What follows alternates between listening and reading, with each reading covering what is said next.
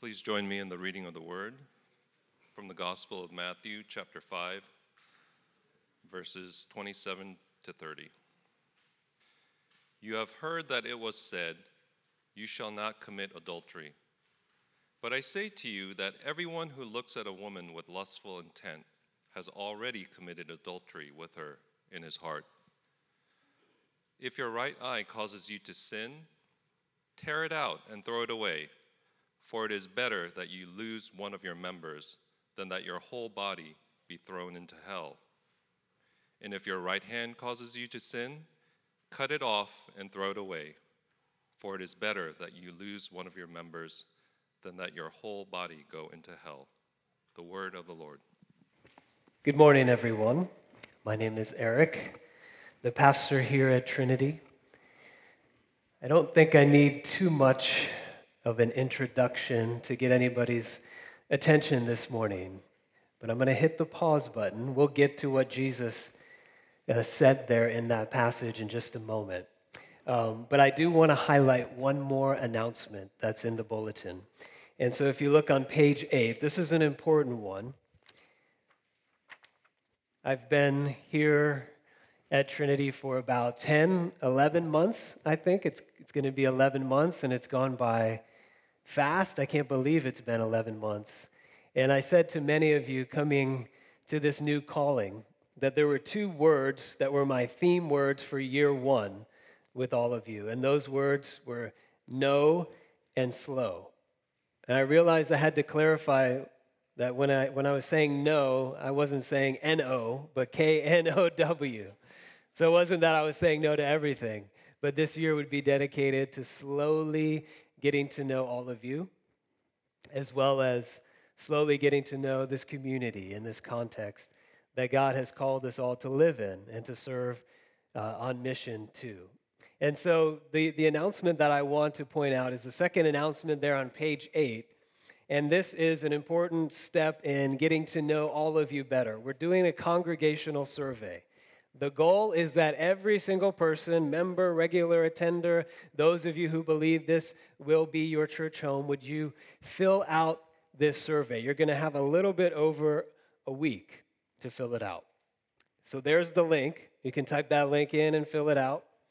We'll also be sending out an e-news with this link. So if you're not on our e-news list, or if your e-news is always going to your spam folder or some other folder, this is a good time for you to clean that up. So we are excited about this as we discern who are we, who has God called together in this unique church, Trinity OC, and as we look forward to what's next and what he's calling us to do. So please take time to do that. Take about 10 or 15 minutes. Okay, so what Jesus said in Matthew 5 that we just heard. We're on a series on the most well-known sermon in the Bible, which is Jesus' Sermon on the Mount. And I've called this sermon series Flourish because as Jesus clearly shows us from the very beginning of this sermon, that this entire sermon, Matthew 5 through 7, is to be seen as an invitation to flourish, to live the blessed life, to live the life that God designed and intended us to live. In this part of the sermon that we're in currently, Jesus is moving through 6 very specific and very practical areas of our lives that we need to examine, areas of our lives that we need to be addressed in order for us to flourish. Last week, we saw that he began with anger and reconciliation. And now number 2 on Jesus' list is our sexuality and lust. So as we take a moment and just react and respond to what we just heard read, what Jesus said in this sermon, maybe our first response is, wow, that sounds a little puritanical, maybe prudish, maybe repressive. For those of us who are more open to what Jesus has to say about this area, we might even feel like, I'm open to it, but it just sounds unrealistic. Living in a culture that has gone through what has been called the sexual revolution. We're still living in that culture. And the sexual revolution was all about, there are no boundaries when it comes to sexuality. We express ourselves It's a way that we enjoy ourselves. And so this sounds like, when we hear it, this is going backwards away from flourishing, not towards flourishing. So is lust something that we really need to cut out of our lives in order that we might flourish? Jesus says yes. And not only does he say yes, he says you need to be ruthless about it. You need to be radical about this. In our culture in which we live in, it kind of sends us these mixed messages about our sexuality. On the one hand, sex is trivialized, and on the other hand, it's idolized. It's trivialized in that it's everywhere. We encounter lust when we're in the checkout line at the grocery store. All the magazine headlines are about feeding our lust. When we're driving down the freeway, billboards that we see, and the commercials that confront us every time we're watching any show on TV. Sensuality and lust is even used to sell cheeseburgers, and that's where we've come. And then there's the internet, where we have one click away, where we can encounter images, calls to engage and to feed our lust. And so it's not even that we have to go looking for lust. Lust is everywhere looking for us.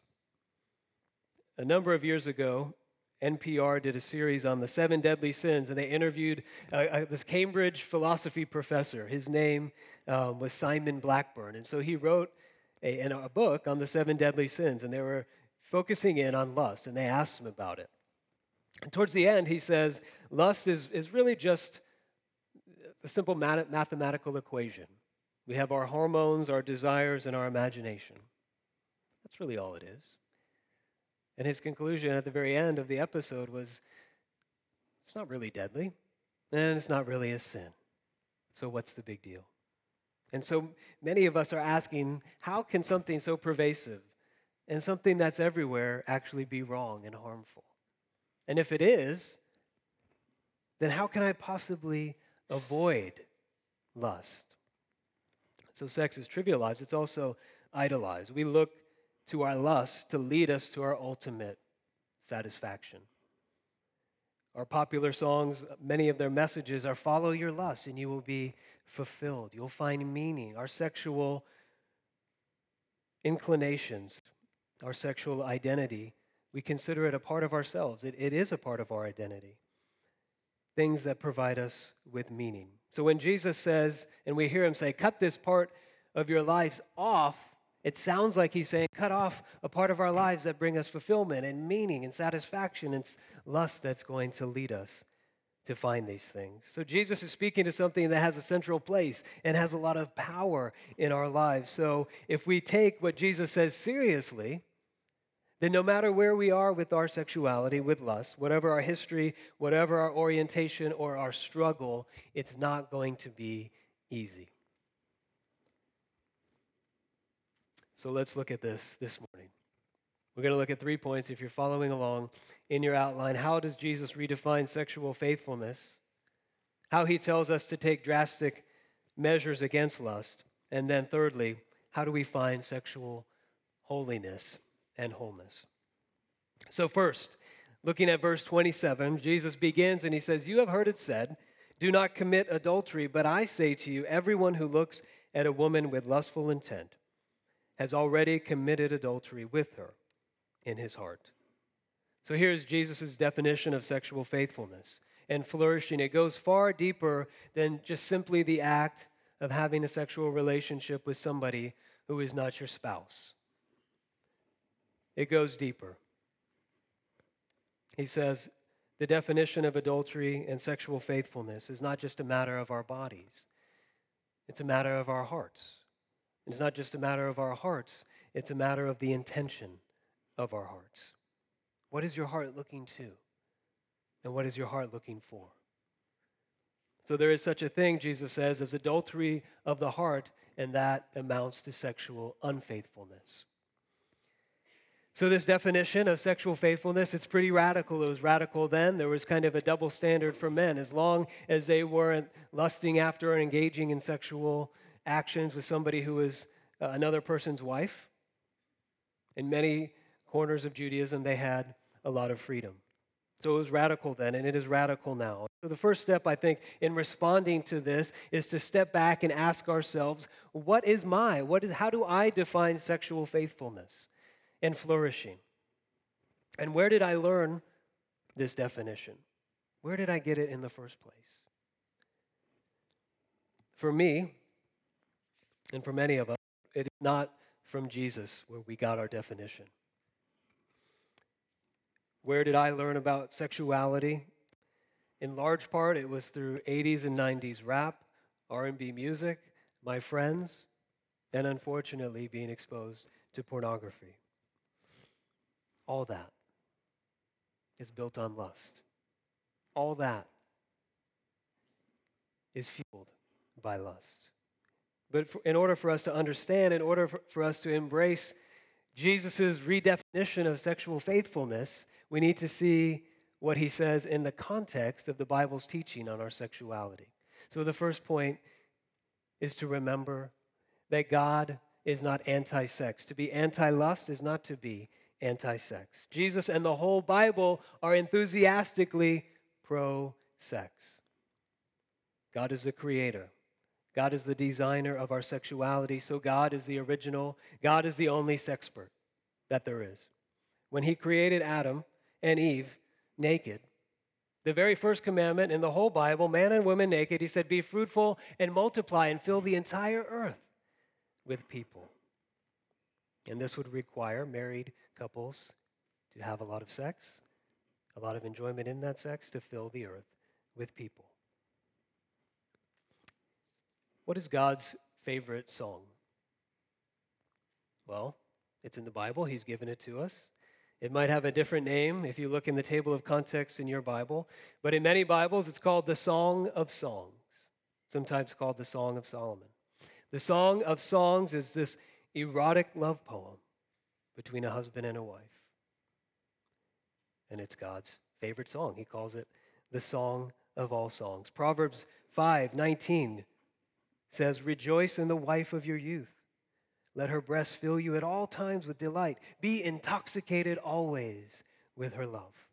So God created something that is intoxicatingly pleasurable, and he gave it to us as a gift to enjoy in the covenant of marriage, and also to show us something about himself, who he is. And I realize the church has not always done a good job at building this definition of sexual faithfulness, balancing the goodness and the delightfulness of sexuality that as God created with the warnings against misuse and distortions. Because our sexual desires can be so strong, because they're so powerful, and because they seemingly inevitably lead us to lust, that they're untamable, the church has often given us the message that they are wrong, they should be suppressed, and they shouldn't be talked about. And that's damaging. That's not biblical, and that's shaming. So with all this background in mind, we can conclude a few things about lust. Lust is not the same thing as sexual desire. All human beings have sexual desire. Lustful looking is not the same as attraction. It's not speaking of noticing beauty and attractiveness. The translation of the word to look in our passage is important. The word there is a lingering look, a continuing look, a look with an intention to dwell. And so a definition of lust might be this: to covet or desire someone sexually who has not been given to you by God as your spouse. What Jesus is doing here is he is combining the seventh commandment, thou shalt not commit adultery, with the 10th commandment, thou shalt not covet. Thou shalt not covet your neighbor's wife. So with all that in mind, we get a glimpse of why Jesus is so ruthless when it comes to lust. Lust leads us not towards, but away from what God designed our sex and our sexuality for. One thing that I've learned as being the father of 4 boys is that boys are experts at completely violating the intended purpose of any object and turning it on its head. So pillows are soft and fluffy. They're there for relaxation and comfort. and yet my boys can turn them into missiles of destruction. And a broom is for cleaning and sweeping, yet it can become an instrument to torture another brother. And the couch, back to the couch. The couch is for sitting, it's for conversation, and they can turn it into a trampoline.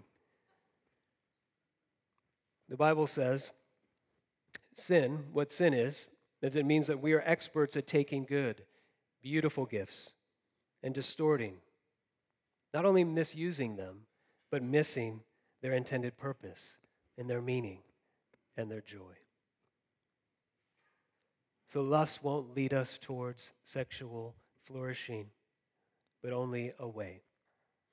There's a book by Lauren Winner. It's called Real Sex. I would highly recommend this book, Lauren Winner, Real Sex. She gives us 3 specific truths that summarize the Bible's teaching on sex. And I want to contrast those with lust, one at a time. She says sex, a good theology of sex recognizes that it's unitive, it's creative, and it's sacramental.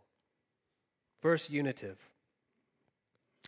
Sex is meant to unite two whole people. Lust leads us to objectify people. The first description of sex in the Bible is Genesis 4:1. Adam knew Eve, his wife.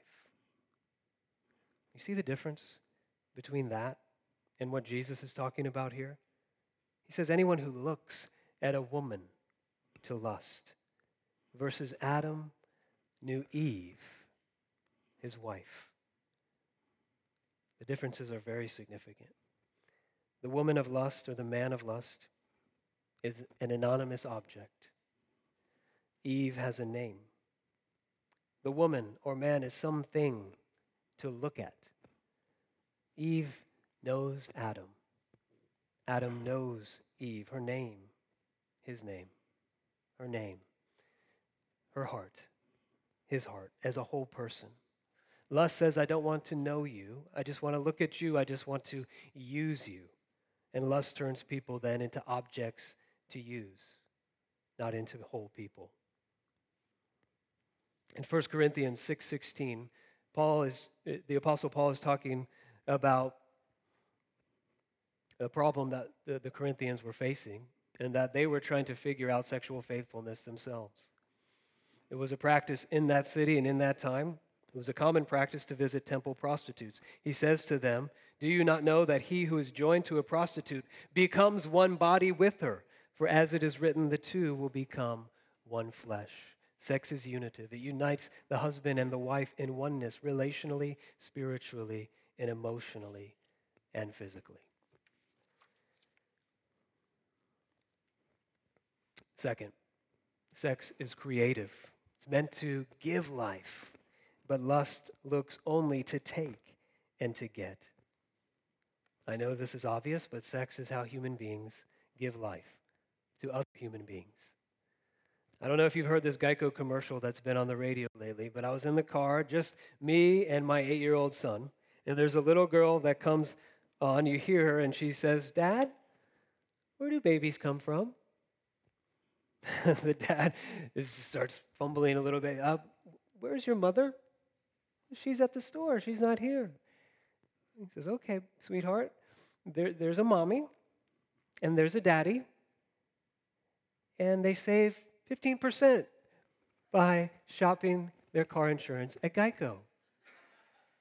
And the little girl says, and that makes them happy? And he says, yes. Well, we were in the car listening to that commercial, and my 8-year-old son says, Daddy, he didn't answer the question. No, he didn't answer the question, did he? He completely avoided it. And I said, we had this conversation. I said, sex is a normal thing. It's where all people come from. And so it's something that families should talk about. And then he says, I'm going to tell my kids all about it. I said, good. That's good. I was reading a story of a couple who had their first child, and when the husband held the baby in his hands for the first time, he brought it to the mother and said, she's forever. And they just had that moment of awe. This person is an eternal being, and somehow we gave life to this being. Theologians debate the question, this is a theological conundrum, where does the soul come from? Does the soul come from heaven and get injected somehow into the baby in the womb?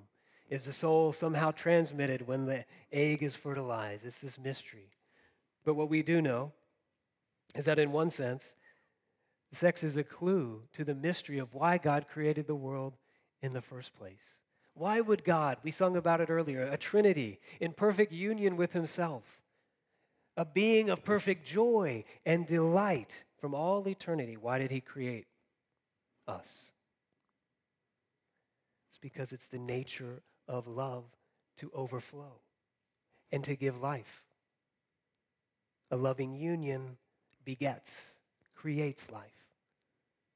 And here we see sex giving us a clue of why we even exist in the first place.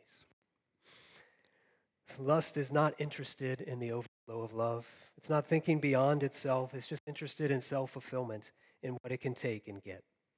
Sex is unitive, creative, and sacramental. That means that sex is never just about sex, but lust is only about sex. A sacrament is a physical sign that points beyond itself to a greater and deeper reality. That's what a sacrament is, and sex is a sacrament. It's a sign of the covenant of love. It's a way that the promise, the marriage promise, is remembered and reenacted. To tell your spouse, I belong completely to you, I belong wholly to you, I belong exclusively to you. And there's a mystery there that even beyond marriage, it points us as a sacrament to God's passionate love and delight in us, as God designed marriage to do. Lust only sees sexual desire as an end in itself. It's just about pleasure. Just to summarize all these things, in Jesus' redefinition of sexual faithfulness, he says sex is essential to human flourishing. We see the backdrop as to why. Because it unites a husband and wife. It brings life into the world. It's a sign that even the most powerful, even the most pleasurable of all human experiences points us beyond to a greater delight and a greater joy and a greater love. Which leads us to our next point. Because sexual faithfulness is an essential part of our flourishing and the flourishing of others, and because lust leads us away from this into heart adultery, we must take, Jesus says, drastic measures against lust in our lives. And so he says, back to our text, if your right eye causes you to sin, tear it out and throw it away. If your right hand causes you to sin, cut it off and throw it away. However we interpret that, that is drastic language. These are drastic measures Jesus is talking about. How literally do we take this? Well, in the 2nd and 3rd century, some took it very, very literally. There was a church father named Origen, 2nd and 3rd century, who his struggle with lust was so powerful that he said, I'm going to take this exactly as it says, and he made himself a eunuch. It's painful to think about that. Only a few years later, in response to the literal interpretation of passages like this, the Council of Nicaea officially condemned the literal interpretation of a passage like this. And so we can all say, thank God for the Council of Nicaea on that one.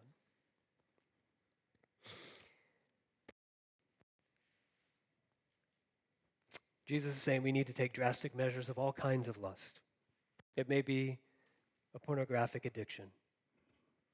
It may be tolerating low-grade lust and fantasies. For some, it may not be primarily sexually in nature, but a lust for companionship, connectedness, emotional connectedness with another. Loneliness, whether in singleness or in marriage. There are consequences, Jesus says, to unaddressed lust, and there are implications, practical implications that flow out of this. I want to talk first about the consequences. Though many in our culture would say lust is harmless. It's harmless fun, it's natural desire. Jesus says if we don't cut it out of our lives, there are grave consequences. One, the more we indulge our lust, the more we distance ourselves from true sexual flourishing. There are voices outside of Christianity that are beginning to acknowledge this when it comes to the pervasiveness of lust and pornography in our culture. One of these voices is Naomi Wolf, who is a feminist author. She wrote in an article, The Beauty Myth, she wrote this: "When beauty pornography is aimed at men, its effect is to keep them from finding peace in sexual love. The fleeting chimera of the airbrush centerfold, always receding before him, keeps the man destabilized in pursuit, unable to focus on the beauty of the woman known, marked, lined, familiar, who hands him the paper every morning. People are not closer because of porn, but further apart. People are not more turned on in their daily lives, but less so. The more we indulge our lust, the further we get from God's design for sexual flourishing. Secondly, lust, it trains us to avoid the hard work of love. Lust is the pursuit of sexual pleasure without that hard work. And sexual pleasure was never meant to be easy or cheap. It's the reward of promises kept. It's the gift of fighting for tenderness. It's the result of deep forgiveness. It comes with risking being known and knowing someone fully as they really are." One of our reflection quotes in the bulletin from Paul Ricoeur says it like this, second reflection quote: "Everything that makes the sexual encounter easy simultaneously speeds its collapse into insignificance."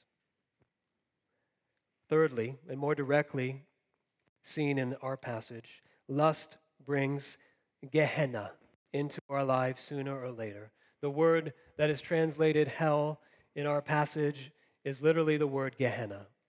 Gehenna was a literal place. It was a trash heap, a burning garbage dump outside of the city of Jerusalem. Obviously not a place you wanted to go. Obviously not a place you wanted to stay. A place where there was absence of life, blessing, and flourishing. When it comes to lust, it's better that Jesus brings Gehenna into our lives now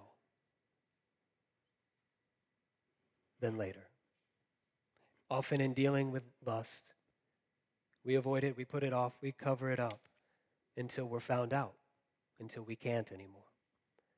Jesus said even that is a gift of grace, because to hold on to lust, to be ruled by lust, to ignore what he has to say, is to result in a life lived outside of the blessing of God and his presence.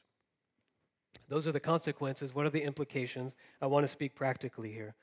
If we struggle with lust deep down in our hearts, many of us are praying the prayer of St. Augustine, the first reflection quote here in the bulletin. "Lord," he said in his younger years, "give me chastity and continence," but not yet. Jesus says we need to change that prayer. Lord, give me chastity and freedom from lust, whatever the cost. So practical implications. One, our lust needs to come out of hiding. Lust thrives in hiding and isolation. We need to balance this intense passage. This is intense. This is Jesus going right at it. We need to balance this with how Jesus actually treated the sexually struggling and broken people with whom he encountered. For example, the woman at the well, the prostitute who came weeping at his feet, the woman caught in adultery. We see Jesus, when he approached these women in particular, was so gentle, was so compassionate, so longed for them to find healing and wholeness. And that should lead us to know that if we come out of hiding, if we come in honesty, this is how Jesus will meet us and treat us. It needs to come out of hiding and just handling it all by ourselves. This is something that can't be handled alone, but needs to be dealt with trusted community and with holistic accountability. It needs to be a part of our conversation in our families, with our kids, in our marriages. Instead of trivializing it, we need to normalize a conversation about sex and lust. Second implication, we need to look at what we look at, how we consume media. In contrast to how sexuality is portrayed in our culture, The way that the Bible displays and talks about our sexuality is indirect. It's poetic. It's discreet. It's beautiful. Not vulgar, not direct. So we just need to take inventory. Are we becoming numb to being bombarded with all the calls to lust? I was convicted here this week. There's a TV show that Amelia and I enjoy, and I just told her, it's just numbing me. We can't watch it anymore because this is just too important. And I realize it's so easy just to slide and say, this is just normal. This isn't affecting me. Jesus says we need to look at what we look at. And he says, thirdly, don't delay. I think although we trivialize sex, we idolize sex, we know in our culture when sex has gone wrong, when lust has gone wrong, the damage it can do. It can destroy a marriage, it can lead to affairs and adultery, it can enslave as an addiction, it can cause great damage, sexual abuse and exploitation, slavery and human trafficking. All are a result of lust. No one wakes up in the morning and just says, today is the day I'm going to have an affair with a coworker or a friend. No one wakes up in the morning and says, today I'm going to become enslaved to pornography. All these things start with not cutting off lust. Jesus says, don't delay. And the last implication is that progress will be painful and costly. Regardless of your marital status, your sexual orientation, sexual past, it's not easy. And it will feel like at times that a piece of us is being cut off and cut out of our lives. Those are the consequences. Those are the implications. Cutting off hands, cutting out our eyes, sounds like Jesus is saying, cut off pieces of yourself, cut off pieces of your humanity. We need to see that Jesus' call to be ruthless is a call for us to find sexual holiness and wholeness, which is my third point. The way that I want to move through this final point is to share with you three statements. There are three quotations from various different authors that have been foundational, that have been key, that have been a part of my own finding sexual wholeness and holiness in my life. And these quotes have stuck with me. I want to share these with you. The first is from a guy named Nate Larkin. He wrote a book called Samson and the Pirate Monks. We'll see if we can get that quote up on the screen. He said, I'm paraphrasing his quote, lust is not your most important problem. Lust is your favorite solution to deal with your most important problems. Cutting off lust is really just the first step. In becoming whole and becoming holy, both sexually and relationally, it means taking drastic action, but also being careful to not become obsessed over this just one particular issue in our lives, and that's what lust can do. And one of its most grievous results is that we are evaluating our spirituality, our relationship with God, just based on this one particular issue. When we cut off lust, that's when the real work can begin toward becoming holy and whole in our lives.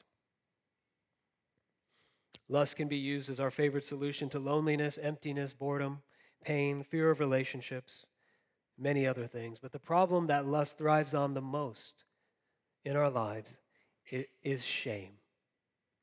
Our shame. The sense that something is wrong with us or that we are not worthy. And so the last thing that someone needs who is struggling with lust and sexual brokenness is to be driven further into hiding and shame and to be loaded down with guilt. The gospel calls us out of hiding, telling us we are fully known and fully loved, even when we struggle with lust, even in our failures with lust. For those who struggle here, the most important moments toward finding sexual holiness and wholeness will be the moments when you fail and fall, because that's when shame can kick in. You can either go deeper into the spiral of shame and go back to your favorite solution, or go deeper into the truths of the gospel, that you are fully known, and fully loved. That's quote number one, second quote. From Frederick Buechner, he said, lust is the craving for salt of a man dying of thirst. In John 4, I referenced this earlier, the woman at the well. Her life was ruled by lust and adultery. She had 5 husbands. She was living with somebody who wasn't her current husband. And Jesus' message to her was this: you're thirsty. You're thirsty. And how you're looking to quench your thirst, it's never going to work. Lust can work for an instant, but it leaves us emptier and thirstier. The only cure for the adulterous heart is to have our thirst quenched and satisfied by a greater love, a perfect love. The only thing that can drive out the passion of lust is a better and more satisfying love that quenches our thirst to be known and be loved, even in our brokenness and sin and shame and guilt. If I said to you, let me share a story with you. I know a spouse, and this spouse tragically has been serially unfaithful. Throughout their relationship, this spouse has had a deep addiction to lust. The faithful spouse has known about it all along, all of it. The faithful spouse has continued to pursue the unfaithful spouse, has continually pleaded with them, has continually forgiven them. Gone beyond lust, many times into adultery, numerous affairs, yet the faithful spouse never wavered, always pursued, was always there. The gospel is that we are the unfaithful spouse, but God is the faithful lover. Though we refuse to cut off lust, though we delay, and we direct our thirst away from God by placing our pleasure over relationship with Him, Jesus was willing to be completely cut off. Not just a part of Him, but His entire life cut off, and experience the unquenchable thirst of being separated from God for the sake of relationship with us. He is faithful to us even when we are unfaithful to Him. And ultimately, only this deeply satisfying love can drive out the lesser desire, the lesser power of lust. Third quote. Sometimes this is attributed to G.K. Chesterton, but this is the origin of this quote. It's from a novel called The World, the Flesh, and Father Smith by Bruce Marshall. It says, the young man who rings the door at the brothel is unconsciously looking for God. The 2017 version would be everyone who is searching for pornography, feeding their lust, is really searching for God.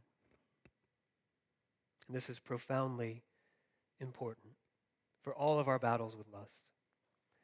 Early on, in the Sermon on the Mount and the Beatitudes, Jesus says, blessed are the pure in heart, for they shall see God.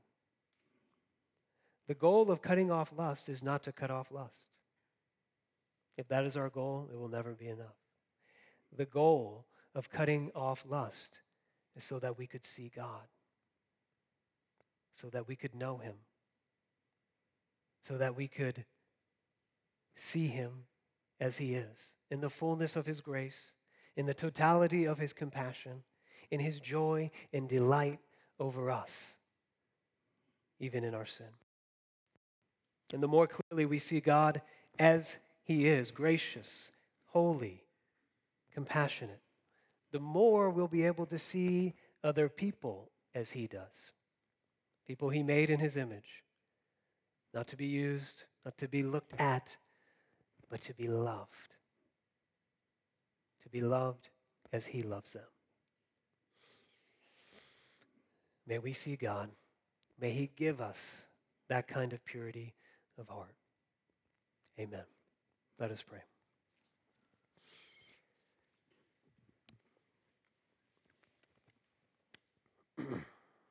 Heavenly Father,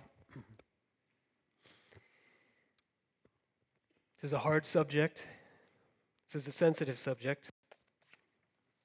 But we know it's important to you. I pray this morning for all of us, younger or older, married or single, struggling here or not currently struggling, that you would make this a day where we can really hear these words for us, that we would hear the words of seriousness and drastic action, and that you would help us take action. We'd be a community where it's safe to do so. But I also pray, Lord, that we would hear the loving song of your heart for us, that we would hear deep in our souls that there is a satisfying love. There is something that can quench our thirst. And Lord, may we drink deeply, and may we drink fully of your love. Set us free, Lord, that we might flourish and that you might be glorified. In Jesus' name we pray. Amen.